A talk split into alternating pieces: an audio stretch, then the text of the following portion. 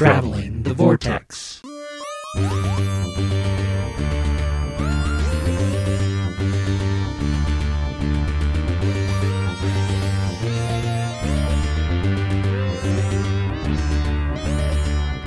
We've joined the doctor as he travels the vortex, and I hope you have your Goratanian underwear on. It's episode 433. I'm Keith. I'm Sean. I'm Glenn. How are you guys? Are you well protected? I'm sitting here in my Gordanian underwear. You will be safe then. That's all I've got on is my Gordanian. You, Yeah, I well, you know, guys I can, can see. see. It's quite A little- distracting. A little bit awkward, but Of all of the times that we've I'm glad said, you I wish to you make listeners at home could see of a, this. a thong. they're thongers. you haven't seen the backside. I've been sitting. I'm glad. Uh, I'm gonna sneak out of here before you stand up. And What you guys do this week? Watch anything? we finished Good Omens. Well, we, we haven't even gone past the first episode. I still have yet to finish the book. I've only got like I'm done with the book. I've got like 75 pages left. I still don't own the book, and uh, I still haven't started the series. How was it? It was good. I enjoyed it a lot. Sarah liked it a lot too. I understand that uh, uh, David Tennant's podcast, he just had um Michael Sheen. Michael Sheen Yeah, on. Yeah. we did. That was a great episode. It was good. There's a really great story about you know how Michael Sheen got involved with Good Omens and Yeah.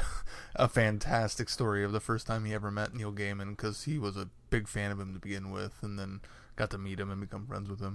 We also watched How to Train Your Dragon: The Hidden World, which I really liked. I thought it was a good end to the series. Very satisfying. Yeah, it was. I'm I'm good with how they ended it. Highly recommend. Good. Glad you enjoyed that one. Anything else? That's all we did. Did you watch anything, Sean? We uh, went and saw Dark Phoenix. Oh, is that the train wreck everyone says it is? Yeah, pretty much. I mean, I uh, it's better than X three. Oh, it's better than Last Stand. Okay. It's, it's definitely better than X3.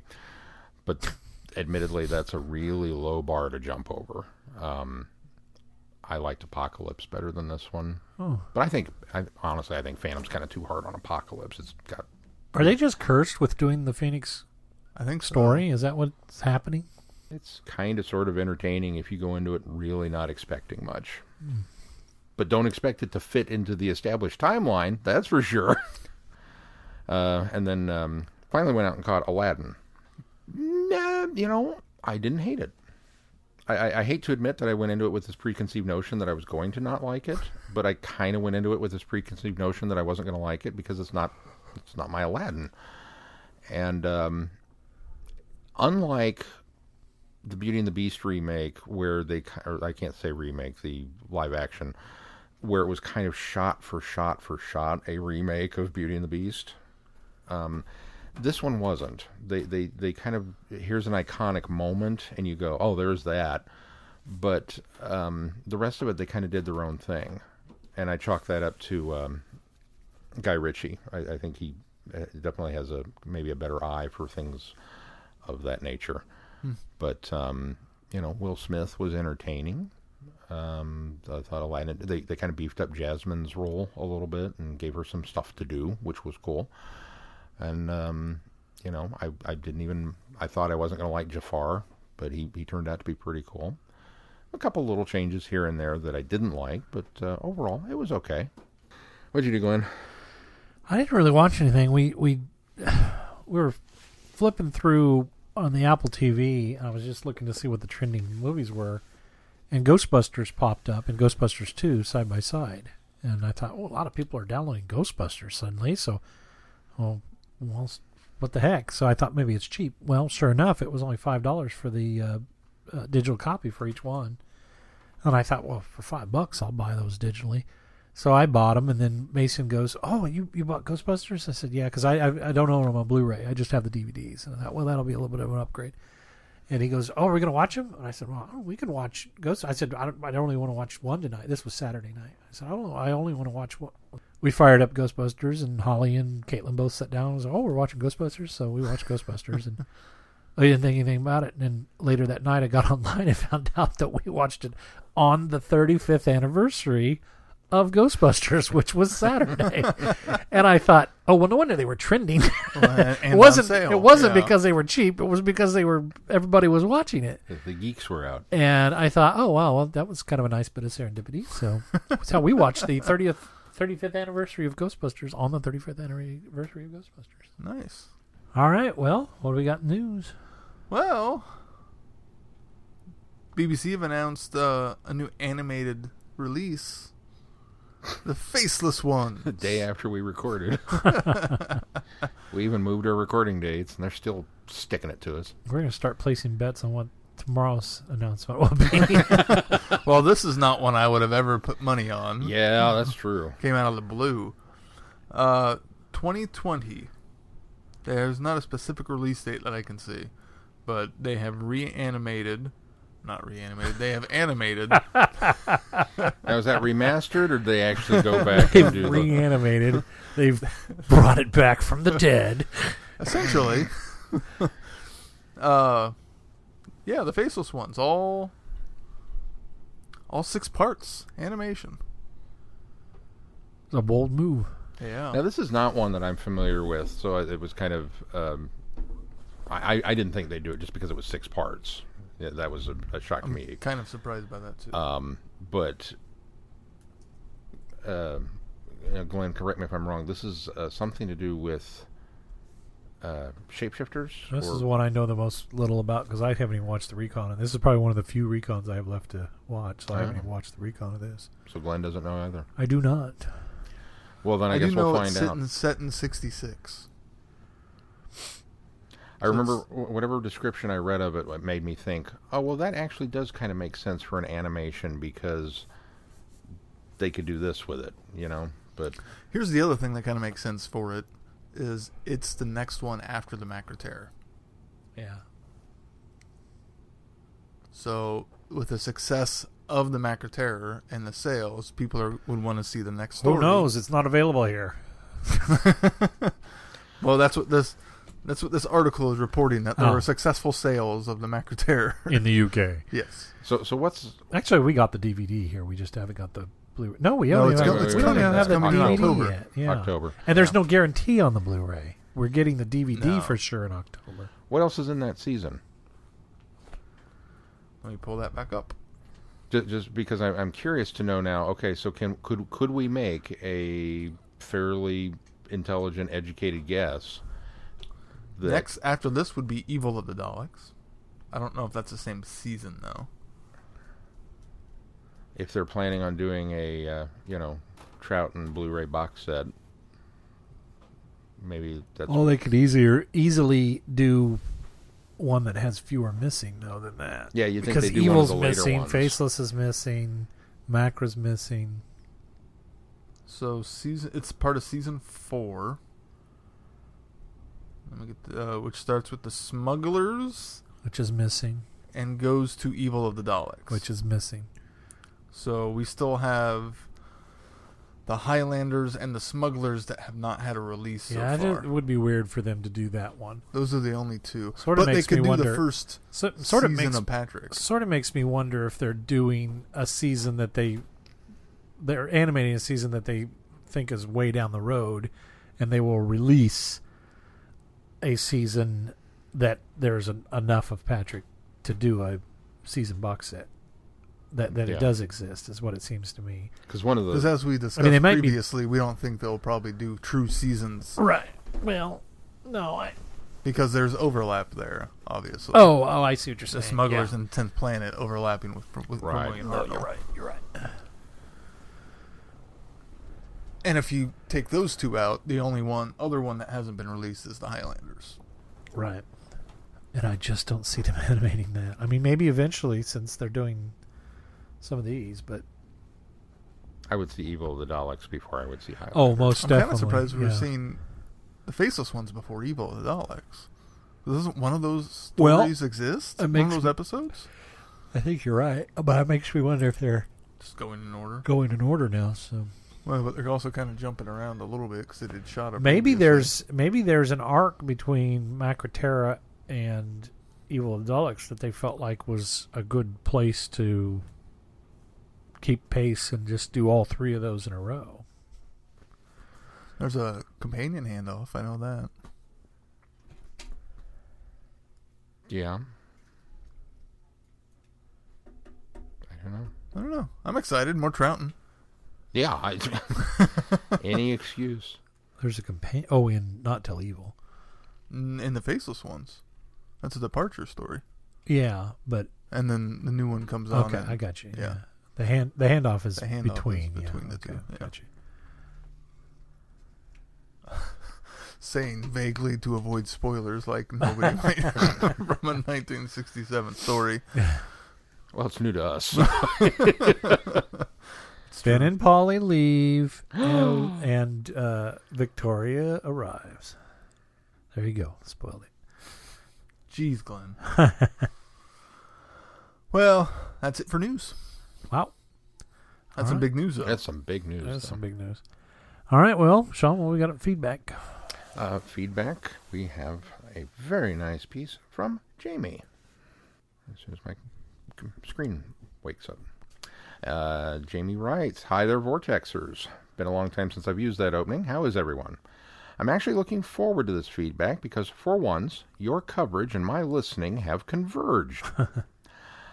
I'll get more to that in the episode comments, but my listening of Lougaro, pronounced Lougaro for those who just barely passed French 1, because I think back in the day we pronounced it Lupus Garo, uh, for my Big No, Finish reviews. We did not.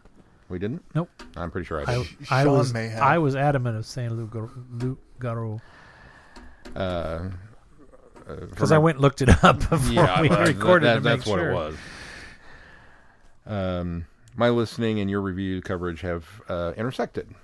Agreeing on your comments on not living up to potential. As I said in my second round of Big Finish reviews and my comments on the infamous Minuet in Hell, I read the summary found in the Big Finish Companion Volume 1 for this story. It's not that bad of an idea. The way the plot summary is written makes it sound like something interesting that I'd like to listen to. And yet, actually listening to it, I struggle to get into it. Episode 106 The Awakening and Loups-Garoux. Short news and week that was sections this episode. On the other hand, love the flash feedback jingle. That was awesome. Definitely something for an epiversary. Sorry, Sean, but I think you're alone in seeing other doctors in the Snowmen opening credits. Just looked them over and saw nothing except Matt Smith. Sorry. Now they're there. That's the hill I'll die on. It'll be a lonely mountain. This talk about language classes brought up German. No, I don't speak the language. However, did you know that the first three 10th Doctor audio stories from Big Finish were re released in German? I did not know that. Hmm. I've seen The Awakening, but it's been ages and I don't remember it. I remember the malice, or whatever it's called, looking a bit fake with that monstrous grin, but that's about it. I'd like to mention Tegan and Turlough. I don't mind Tegan. Most people seem not to like her because she's shrill and pushy and doesn't want to be there. Now, maybe it's because I haven't seen any of her TV appearances recently, and I've only heard her in Big Finish, but I just don't mind her. She's not one of my favorite companions, but she's not terrible. Turlough is this mysterious alien masquerading as a schoolboy, and I rather like Turlough. His audio adventures, both solo and with other companions, have really improved his character. He's a different kind of companion, and I think that's to his benefit. Lou has a Doctor Who story. I enjoyed it. It's kind of middle of the road. I don't hate it. It's not a huge favorite of mine. As to Rose's accent, I really didn't think it was Brazilian, but I also didn't think it was Midwestern Southern USA. I didn't mind it. It wasn't Minuet and Hell level bad. As I said in my review, I'm not a fan of the werewolf, zombie, vampire, etc. genre, but that said, I thought this story did werewolves well. I also really enjoyed Tooth and Claw in Series 2. As to the ending with Ileana, she never went into the TARDIS. After Stubby, Stubby? Stubble? Stubby. Say it Frenchly. It's been long enough that I don't remember this story. After he's defeated, the TARDIS lands. The Doctor has a final goodbye with Ileana while Turlough looks on in confusion.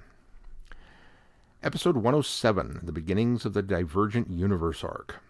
Now, to be fair, it has been a while since I've listened to any of these. I remember this feeling like a missed opportunity that, though it had some good entries, didn't live up to its potential.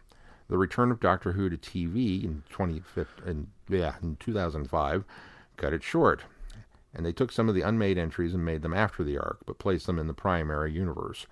And then some of the entries that were in the arc felt like they could have fit in our universe anyway. It was a bold experiment for which I applaud Big Finish for trying. I just don't think it was successful. I think I I find I think of it as the lowest point in the Eighth Doctor audio timeline. I do happen to like the Curl Up and Die Salon name, having only seen it in the Blues Brothers as Carrie Fisher's bass. It doesn't feel old to me. I enjoyed the Bohemian feedback jingle, although Flash is still better. Scherzo. I remember enjoying it, but then again, I usually enjoy Rob Shearman's work. As a refresher, he wrote Holy Terror, The Chimes of Midnight, and Jubilee, as well as Dalek for TV. He talked about the Zagreus anti time thread that didn't seem to go anywhere, and the Sound Creature. They did at least get some payoff in the three disc finale for the arc The Next Life. I remember it being long and semi confusing, not as much as Zagreus, though, with lots of guest stars and world building, but I'll get to that when you do. Creed of the Corpsman. Croman, not Corman. And I realized I was doing that when I read his review earlier, and I went, I've mispronounced that stupid name this entire time. I don't know why. I've flipped the O and the R. So it's Corman, like uh, Harvey. Ro- Maybe not. I don't remember this one much. I recall a little of the plot of C'rizz. Again, some of his backstory comes into play in the next life. Didn't hate it, but at the moment it seems unmemorable. Moving right along to episode 108.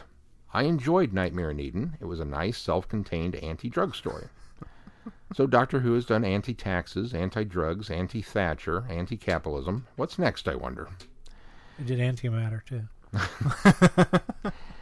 Anyway, the one thing about this that you didn't comment on that I expected you to was Tryst's accent. I kind of like it. It's different. It fits well with his groovy hippie feel. The One Doctor. This was Big Finish's first Christmas special. I remember it being good, but not any of the details. Matt Lucas, Nardole in Series 10, was in this as a Jellyoid and the cylinder voice. Moving on to episode 109. I'm just not a fan of 3D movies. I don't see the appeal. I also rarely see films in theaters unless it's something I really want to see and or I'm going with friends. It's just way cheaper to wait a couple of months and get it for free from my local library. As for the Hobbit trilogy, I didn't really think it needed three films. The elf dwarf love triangle wasn't necessary, and I don't remember Thorin dying in the book. I do enjoy Lord of the Rings, though. So, Happiness Patrol. I remember enjoying it a lot. Didn't care much for the look of the Candyman, who apparently can't return to televised Who. I remember reading and hearing on special features that this whole that this whole thing was very anti Margaret Thatcher, and that Helen A in particular was supposed to represent her. Of course, unfortunately, I didn't know enough about that period in British history or about Thatcher in particular to know if they did particularly well in that. And finally, Colditz. I rather like this one. It's a good story. David Tennant shines as Kurtz. And then there's Klein, played by Tracey Childs, who is the mom in Fire of Pompeii. She's a mysterious, cunning, intelligent person. While Kurtz is just the brute of a villain, Klein is the mastermind. All in all, a good set of episodes, enjoying your show and slowly plowing through. Keep up the good work, Jamie. Thank you, Jamie. Thank you, Jamie. All right. Well, if people want to contact us with their feedback, Sean, how do they do that? Uh, they can send it uh, to. Uh, this is my normal bag. they, they can. Uh, uh, oh, they can mail it. Uh, they can send it uh, via email. they, they can call us. We have a Google number, don't we? Not anymore. No, you just go to our website and click the uh, send us feedback tab, and it will uh, connect you, and you can send us that way or uh, uh, feedback at travelingthevortex.com, and we will happily read it out on the show. Keith, while they're on our website, how do they uh, give us money? Well, there's a nice little link called Patreon, and you can click there and choose to give us however much or how frequently you want to donate to us. Um, there's also a link to our Spreadshirt shop, where you can buy Traveling the Vortex merch, and all those that money comes directly back to us. All right. Well, Another friend of the show might say we have lots of wonderful things. all right. Well, how mu- uh, Why we move on to our review? Time Reaver, Calibris, the spaceport planet where anything goes, where anyone who doesn't want to be found can be lost, and where everything has its price. Where betentacled gangster Gully holds sway at the smuggler's tavern, vagabonds reach. The alien Vicintians are trying to impose some order on the chaos. Soon the Doctor and Donna discover why. An illegal weapon is loose on the streets. A weapon that destroys lives, slowly and agonizingly. The Time Reaver. Yeah,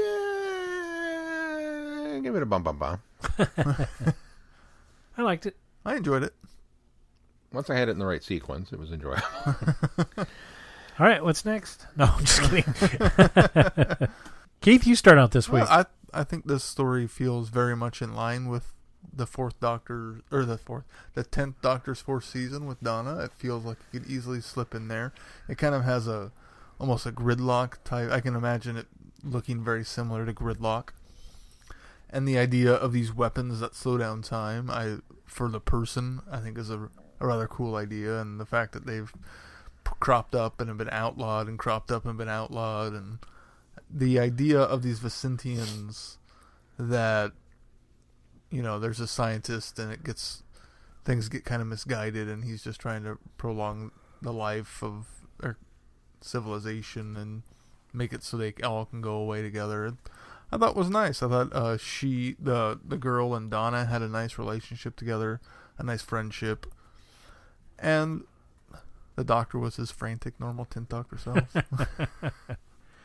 It's a good bait and switch story there too, because you don't know that the the what's the name of the uh, doomed uh, civilization? Um, the Vicintians. yeah, the Vicintians. You know, they've come to this planet in order to. Well, the doctor doesn't know why, and he keeps questioning why are they here? Why you Yeah. know why, why are they? that They're bureaucratic, uh, you know, idiots. They don't really. Uh, they really aren't law enforcement why they're here, and so to find out why they're here, I thought was pretty cool. Um, you come across her who's missing, and she's ended up inadvertently giving this gun to the bad guy, and he wants more of them, and you know, they, they they paint her path a certain way, and you kind of think that she's somebody else, and then you find out, oh no, she was actually there to sell the guns because she was trying to unload them and get rid of them so Yeah. that uh, they wouldn't use them. Um, it just it had all those little nice little turns as it went. Um, I think it gives Donna a lot to do. I really like her character in this one. It, this one feels like a uh, this one and the next one feel like stories very much tailored to her and her season, how Oh, how, yeah. how her character was portrayed, and I think that that comes across really well. Um, I like that she, you know, really becomes uh, take charge there at the end because she realizes she's been given the, the she interesting enough she when uh, the uh, the guy gives the doctor full reign to investigate and gives him the special sheet of paper she's the one that takes it. Yeah. and so I thought it was very cool that she's the one that comes back and they you know well they can't do anything without an order from you know the head up. Well they they can because I have this piece of paper. And I thought that was kind of a clever little uh, switch there at the end I didn't expect. I had, actually had forgotten that she that they both had that authority um, so uh, there were a lot of surprises. Um, it's it's not a complicated story by any means, but Mm-mm. they do a really good job of of bringing up these little these little new surprises that you don't expect uh, each turn, all the way down to the fact of the Doctor absorbing all the Time Reaver uh, energy in order so that no one gets these guns. You know, just continues to fire himself at himself and. Um, and the the scientist who de- developed the technology, sacrificing himself with the Yep. with the Time Reaver bomb. Yep. Yeah. it was just yeah, lots of little twists and turns that I didn't see coming, so I, I really appreciated that. I can concur. There's, um, I, I thought there were some very, very nifty ideas uh, present from uh, the idea of a, a race wanting to prolong its last moments, um, which sounds romantic, but I kind of kept going back to the death of Krypton and thinking, no, that does not sound like a fun thing I'd want to relive. Um, You want to put the city of Kandor in a bottle? No, not that either. Um, but uh, and then her her the daughter's nativity about. I thought people used them for, you know, weddings. Think, really? Yeah, the native. Uh, Yeah. Naya, how do you say it? Native of the girl. Nativity. I don't know. It's too, too, one too, I always put one too many syllables in that one. Um, but uh, you know, so th- those were kind of cool ideas. But then I also turn around and question: Okay, so this whole race is very regimented and uh, paperwork and uh, strict about their their order and their procedures and their this has got to be done this way. That doesn't necessarily sound like a, a, race to me that's going to sit and enjoy the last sunset and want to draw it out. That sounds to me like a race that's going to, you know, up till the end. They're policing the beaches and going, "You're not allowed to sit here and watch the sunset unless you have. this is a no sunset watching zone. Do you have the proper form to?" You know, it, it just seemed like those were two different ideas. They they weren't romantic enough to uh, necessarily want that, even in the face of the end of their civilization. Well, I sort of wonder if you can explain that away to perhaps there's no need for that kind of thing on their planet, but now that they've come to this, you know, uh, wretched hive of scum and villainy, um, they have to perform as police officers, which they don't normally do, and that's why they they they are very bumbling when they they go about that approach. And so I wonder if maybe that that was more out of necessity that on on their planet, everybody just kind of obeys the rules, so there's no having to be real staunch and stingent about something. You you don't have to go through the paperwork, but but because they're such a structured, orderly society, when they go somewhere else that requires them to uh, bring order to the the place, that's why they get very bogged down on all the That bureaucracy. could be. it. I don't So- imagine there's a lot of crime or walking on the grass on their home because they're planet. also not very good at enforcing the uh, things that they're being very bureaucratic about. And you know, they they'll say, "Well, you can't do that, that, this, or this," and they're e- very easily talked out of whatever they're trying to enforce. So I thought, you know, maybe perhaps that's why. Well, and the daughter mentions that they they've kind of got that hive mind uh, mentality Yeah. that they're all linked. But then that kind of broke because it was like, well, then how did No. she wind up getting the gumption to break away to begin with? And Yeah. I want to see the world and get out under the. But she own- didn't. That was a guy's. She she Yeah. uh, she had all intended about going back to the planet, and and that's why at the end she decides to go back to the planet because I don't think she ever she she left out of necessity of, of unloading these guns is what she did. I don't think she had any. I think that was a ruse that I was going out to see the world because Yeah. she's lying to Donna and the doctor at the very beginning because she doesn't want them to know that she actually is the arms Oh, dealer that everybody's looking for. Yeah, that's true. Okay. So all that was was, was cool. Um, there's some brilliantly fun moments uh, with Donna looking through the wardrobe and finding nothing but pirate wench A outfits. winch outfits. and the, my God, I could see the expression on Tennant's face. She, Why is everything? What the? Oh, yeah, that one is a bit winchy. Just so well written for the pair of them. Yes. Yeah. um, and uh, it was just, I don't know. It was just fun to hear Tennant again. I think that was probably a large part of my enjoyment from it. Um, I blame you, Glenn, for this because I cringed a little bit when the uh, the, the bad guy showed up and Gully. was an octopus. Which I don't know why. It's just if, if you know, it's a tentacled creature. I had zero problems with, but the moment they said octopus, Well, but uh, the thing that I can excuse for that in in audio, I'm I'm much more forgiving in the sense that number one, I don't have to see it, but number two, somebody like Donna, who's a bit fish out of water, and she's never seen extraterrestrials. Every time she encounters something, she has to put what she can most closely identify it as, and she's the one that calls it an octopus yeah. In and so context, yeah, in context so i think that that's what she's she's doing is she's rationalizing the most familiar thing to her in her limited uh, visualization or, or mind i don't want to say limited in mind i'm not saying she's simple-minded but in in, in her lim- limited capacity for um, understanding these kind of things that are very foreign to her that's why she says octopus because it has tentacles. So the thing, closest thing she can think of. So I don't imagine a giant octopus. I imagine a, a large, hopefully cleverly created, you know, uh, uh, thing that just maybe slightly resembles an octopus, as opposed to a Judoon that looks exactly like a rhinoceros. So that there I can kind of be Although this thing obviously had suckers, but the suckers could be removed or something. I don't know they seem to play kind of fast and loose with what Gully could actually do. I don't remember the because they to the talked about well, they talked about how it touched the backpack and then the backpack was Oh, I just got, to them. I just got the impression it was whatever he secreted onto the oh, backpack. guess so I don't think that. it was these suckers that I Oh. thought it was some sort of goo that he secreted to him. Yeah. Overall, he was a little too over the top, in my opinion. I don't know. I think that that this story didn't take itself too seriously, so I think having a over the top, maybe campy villain was actually okay, in my opinion. I, in in a way, almost think they didn't go campy enough. I, I think we had a very interesting.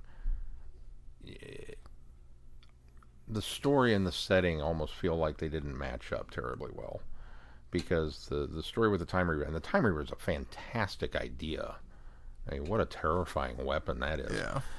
But then we we've got this, uh, you know, this hive of scum and villainy, this terrible uh, uh, port of call, where anything can happen. But we've really played up the swashbuckling buccaneer angle, and uh, we we've, we've specifically said pirates, and now we've got this guy who's very larger than life. And I kind of almost wish they would have that almost feels like two different stories. Like I wanted the really over the top fun pirate adventure, and then I wanted a different story that was let's deal with the the the, the gun smuggler and the the time reaver weapons and maybe put it somewhere else. I don't know. It just it wasn't it wasn't a big thing. It wasn't enough to take me out of it and and make me not enjoy the story. But yeah, I can see where Gully was borderline on that. Not sure which way they wanted to play him almost.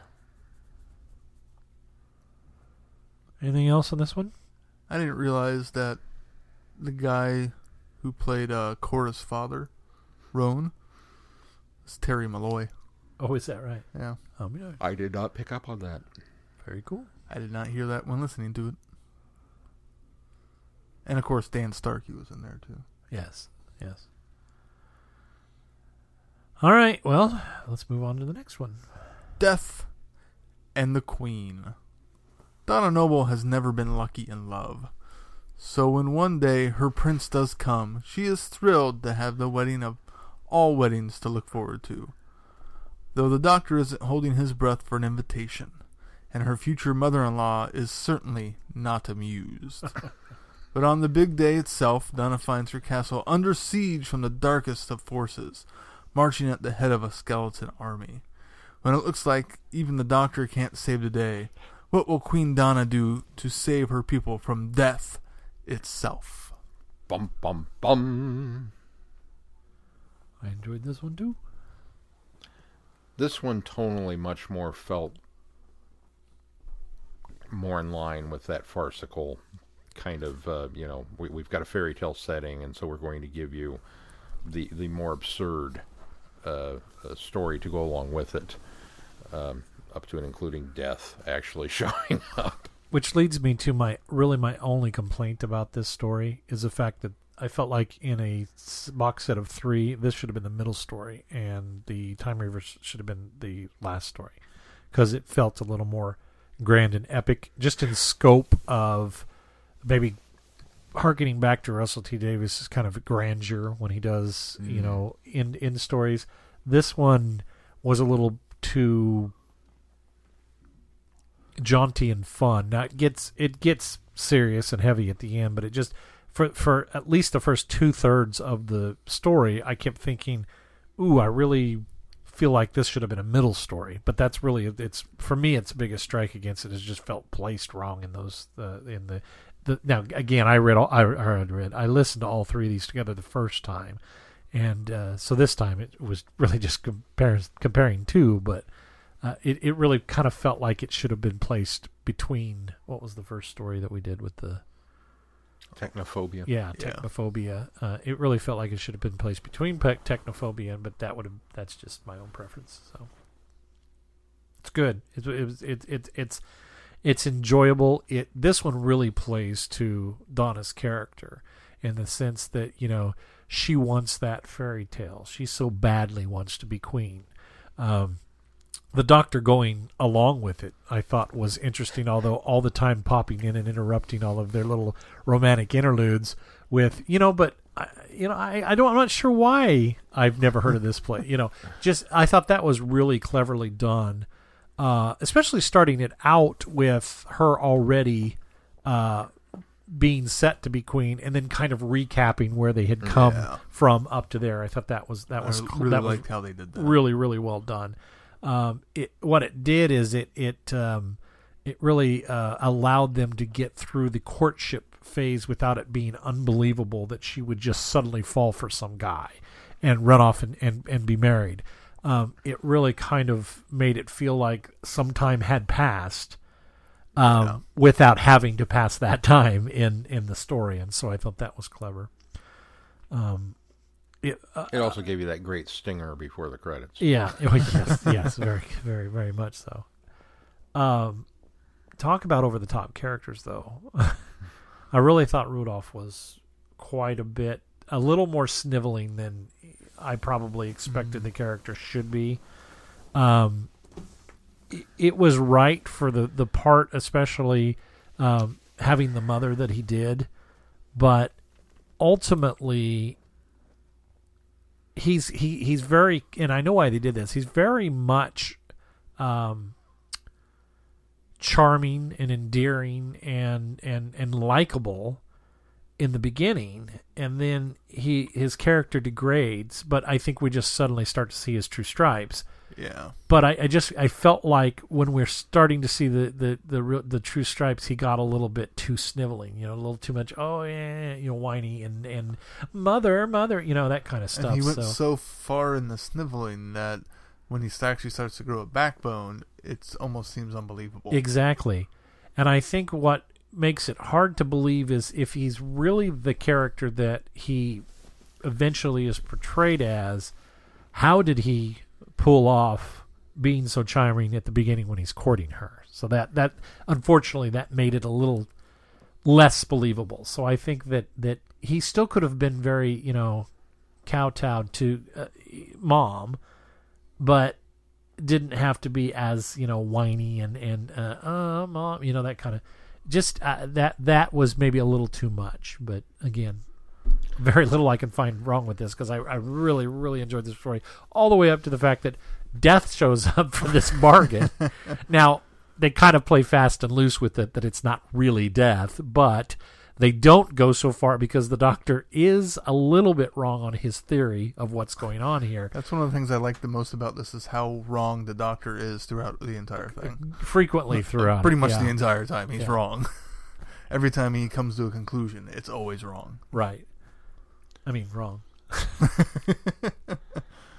The sniveling, I think, bothered me less than the what felt abrupt turn when he threatens Donna with the okay, well, if you don't want to get married, then uh, I'll kill all these people, and you know, really kind of holds her hostage with that. But then later is like, I'm very sorry about that. I, you know, Yeah, but what? the only thing that I. Uh, That only was thing- the one line that I was like, I But- can handle the sniveling, but that one was. mm. but listening to it, I think I could be a little forgiving because when he's saying, "I'm Donna, I'm sorry," Donna, I'm sorry, he's not apologizing for how he treated her. He's apologizing for what's coming, because then later, when she's it's disclosed that she's Death's bride, he says it in the same way, "Donna, I am sorry." I think that's I, I think Maybe- that's what, you, okay. and it didn't it didn't come across to me the first time I listened to it, but the second time, knowing what was coming, I sort of noticed it this time. So I think maybe that's why it seems very abrupt from putting his foot down and being a, a bit devious to apologizing to her, the, you know, at the at the next turn. So Because yeah, if, if if they had stayed with that, if he had made that declaration and then stayed evil through the end of the story, I'd have been fine with that because it would have shown that everything you know at the beginning was was part of the ruse. But to be charming and then be evil and then be sniveling was kind of like. "Uh." I also don't get the impression that he was being evil. He was being actually I think that it was more of an empty threat. Not an empty threat, but I think it was a, a unintended threat. I don't think he would have sent more people to their death, but I think he used that as leverage so that Donna would so that Donna would kind of, you know, cower away from what her being her assertive self. And I think that I think it was a ploy. I don't I really don't think he would have sent that many more people to their death. Um, y- yes, he does send a lot of people to, to their death in defending of the, and he is very callous about it because you know, well, a king sometimes has to make those decisions, and that's what these people are for is to protect the kingdom. But I think that putting it in such a way, I don't think he would have. Ultimately, he wouldn't have sacrificed all of those men, but I think he had to put on airs that he would, so that Donna would would basically back down off of it. So I get, I'm, I'm, I'm again, I've kind of got a, bit, a little bit of having listened to it again and seen maybe some things I didn't catch the first time. It, maybe I'm I'm being a little defensive of it. No, But no, no. It's not like I am particularly defensive of some of the Eighth Doctor audios. but I, I, I, Oh, I certainly I certainly don't think he or the Queen both, despite their the steps they took, I would never qualify them as being evil. I think they took they, they were they made really stupid decisions, but I think ultimately it was to protect the, the kingdom and to bring peace for the 500 years that uh, they just feel like they didn't feel like they had another choice. Uh, so I don't think I'd go as far as say that they were evil, but they certainly did some bad things. Don't get me wrong. I can excuse a lot of the the difference between you know the courting and then then once they're at the castle, or at least when we meet up with him, because I imagine most of the courting happened away from mom, and it did. Yeah. and so he didn't need to worry about. He could put on all the airs he wants because he didn't have to answer to mom while he's away. But then once he got to the castle, I think that's when the the sniveling aspect showed up, and we just you know didn't really see him until after we had already heard about all the courting. So then we don't see that transition of we showed up. Oh, hi, mommy, I'm home. Well, that's a good Yeah. point. Yeah, I hadn't thought of that. It's easier to put on airs when you're not around your smothering mother. So Exactly. yeah, Yeah. okay. Anything else on this one? That I think we have to talk about the um, the, the army of maids. Hortensia Yeah. and Hortensia. Yes. What a fantastic Yeah. character she was. yes, it was just Hortense, wasn't it? Hortense. Yeah. Yeah, that was yeah. That, uh, well, and, and, and that was the other thing is I, I, I thought it was a bit over the top and corny, but I was okay with it. The fact that that Donna had you know. they just sit in this room and embroider all the time. So I'm going to give them something else to do. So she's teaching them Joan Collins, was it Jackie Collins? she's teaching them to read Jackie Collins, and, and you know, kind of being self-educated, which yeah, that's totally something Donna would do. Um, and, and the other option, she said, well, the other option was Confessions of a Shopaholic. So she felt like that would be out of place in this time. Um, but but down to the fact that she really has changed the maids in such a way that they would I felt they could be capable of, of doing what they did and Hortense Yeah. being you know uh, down to the fact that you know they, they knew that the, the, the, the emblem and the, the saying on the on the banners would keep them out and so putting those on the sheets as protection that was very forward thinking and I, at first I thought maybe Donna had come up with that ideas but but I think that handmaidens really were the orchestrators of that and Donna just kind of uh, uh, uh, um, directed it in a, in a way. So um, I thought that was clever. I also thought it was very clever that they had put for good luck that emblem on her undergarments. Yeah. Um, and and right down to the point that they had talked about they wear one of the little bracelets as protection and good luck for uh, just the the cleverness of that little that small device being kind of the the um, the kryptonite I thought was was really cool and I, I enjoyed that a lot. Yeah, I agree. My own one other small little complaint I had with it, and I didn't want it beat over my head, but I kept forgetting that this wasn't like just a mod set in modern times. I had a whole, uh, except for his constant reminders of this is seventeen something. I just could not get it into my head that this was modern. This was a historical setting. I, I think it's most of the the way the characters were written were written so modernly that I just could not get it through my head. I had it in my head through the entire thing that it was an alien culture. That we were. it was still fairy tale and still castle and feudal kind of, but but but we, we were you know we were on another planet. Android Zatara. Yeah, that kind of thing. And, um, you know, even though the doctor kept saying 1700, 17, you know, it's like, why does he? Oh, because this is supposed to be a period piece. Okay. But then, you know, the cloud shows up, and in my mind, it's, you know, this big. This big alien cloud in the sky, Flash Gordon looking thing. No, it's not. It's just a cloud. And, and then he name drops Napoleon at the end. I thought it was a big Flash Gordon looking cloud. I, I- mean, it was that's what I death arriving Well, on the know, door, so I thought it was. I, I you know, I imagine the in, in my mind the entire sky was red and boiling. Well, I, and, you know, I the- think it was. I think that I was the know about red impression I got. That that it's certainly was alien. That Yeah. certainly was the alien element of this story, even though it's set in the 1700s. This deal they had made was with this whatever group uh, civilization that was portraying death in a way. Although again, they kind of backed off on that and left it a bit ambiguous that they were still talking about death. Although I know this wasn't actually death because the doctor said he'd never met death, and I think it was just playing into the fact that, well, I really haven't met death because he could have easily walked up and said, "Well, I've met death before, you know, and you're not death," because he has met death as the seventh doctor. So- sorry, I know I'm canonizing Virgin New no, Adventures. that would that would have been a great bit. Uh, I kind of had hoped they would have dropped at least a bit of a line there, but they didn't. I've met death, and you, sir, are no death. I wanted him to walk up and say, "You're not Death. She's much more attractive, or she's much more something." Because Death in the books is a is a female, or at least portrayed as a female. So, anyway, But no, I, I um, another uh, another instance of a tailor-made companion that is not very, very, very sad that uh, Hortense. and they went to great extent. Uh, Well, he was auditioning her there on Oh, the oh, yeah. too. he was very heavily auditioning. Although for he- I think he also was, I think he genuinely felt like Donna was ready to leave and, and would was going to stay behind and marry her prince, and uh, and and it, he seemed, while you know he does heartfelt, uh, it gets a little heartfelt at the end that he will miss her and and and you know is selfish about her leaving. He the whole time really kind of gives the airs of you know he's he's prepared himself for this. He's he is ready for her to decide to stay there and be a queen, be and and live her fairy tale life. I'm I'm conflicted in my feelings on the Doctor in this because while I enjoyed him being wrong a lot, it was a little frustrating that he was so One step behind everything the whole way. Yeah, well, not just that, but he was so self-centered and so egotistical.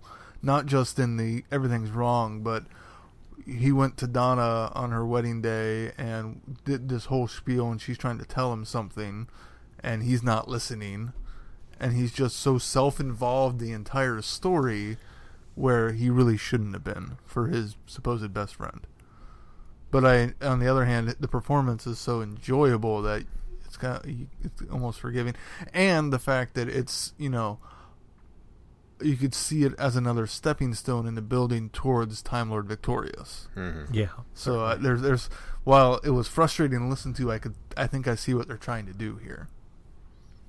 there's enough mental retconning going on that Yeah. Right. No, because we know where it's going. Right. that was a good speech too. I always think I'm prepared for it, and then you all leave, and I'm not. Metal Dog even left me twice. Anything else on this story we should uh, discuss before we close this show out? They're doing good stuff with the tenth Doctor. They they really are. Um, I'm excited for us to get to the. Uh, st- well, we haven't Ro- listened Rose to the stuff with Tyler's Rose next. yet. Yeah. Yeah. Well, I mean, you and I have heard them, but and then another series with Donna. yep, coming Yeah. up. That which just released not too long ago. Yeah, right? just a It couple days came out. ago. Last last month, I think. Last month, yeah. All right, well, Sean, what do we got coming up on the schedule? Well, coming up on the schedule. Uh, next week, we will be covering yet more Big Finish. If I can find it. Going into. Um, Hmm? I don't think we are. Is it not Big Finish next week? I thought it was. Oh no no no! It's Shada. It is Shada. Uh, yeah, we're we're covering Shada next week. I'm yeah, you're right. Um, so uh, we'll be doing the uh, new animated version of Shada. And uh, have we any, any any news on Ian Levine's? Uh, We have access to we it. have access to that. Yeah. Okay, cool. I need to add that to my. Not a lot of people do, but we have access to Ian need, need to add that to add that to my list of things that I need to do this week. Um, so uh, we will be covering that because you know just we don't we haven't talked about Shada enough. And then uh, the following week is um, back to Lethbridge Stewart and uh, the Danger Men Yes. with uh, the Laughing Gnome, Nick Walters, Very good. and then some big finish. I think after that. Yes. we got more big finish on the. Some I knew there was more Big Finish in there somewhere. After that. Yeah. Got some Diary River song coming up. yeah. All right, very good. Well, anything else before we close the show out? All right. Well, if that's going to do it for this time, until next time, I'm Glenn. I'm Sean. Now I'm Keith. Cheers. Good night, everybody. Be seeing you. Thanks for listening. You have been listening to Traveling the Vortex. Doctor Who and all of its associated programs are owned and trademarked by the BBC. No infringement is intended or implied.